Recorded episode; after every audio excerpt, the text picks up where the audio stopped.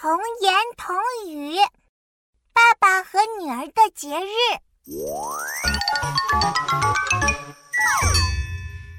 三八妇女节到了，爸爸早早地买了鲜花和礼物，还准备了丰盛的晚餐。妙妙看了看鲜花，摸了摸礼物，吃着美味的晚餐，别提多高兴了。哦，我喜欢今天这个特别的节日，真开心。哎，妙妙，你知道今天是什么节日吗？那当然，这可难不倒我。今天是妇女节呀。嗯，妙妙真棒。对对，我也知道，今天是妇女节，是妈妈的节日。嗯，琪琪和妙妙真厉害。那我们一起祝妈妈节日快乐，好不好？好，妈妈，节日快乐！嗯，琪琪真乖。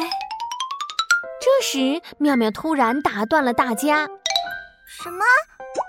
妇女节怎么是妈妈的节日呢？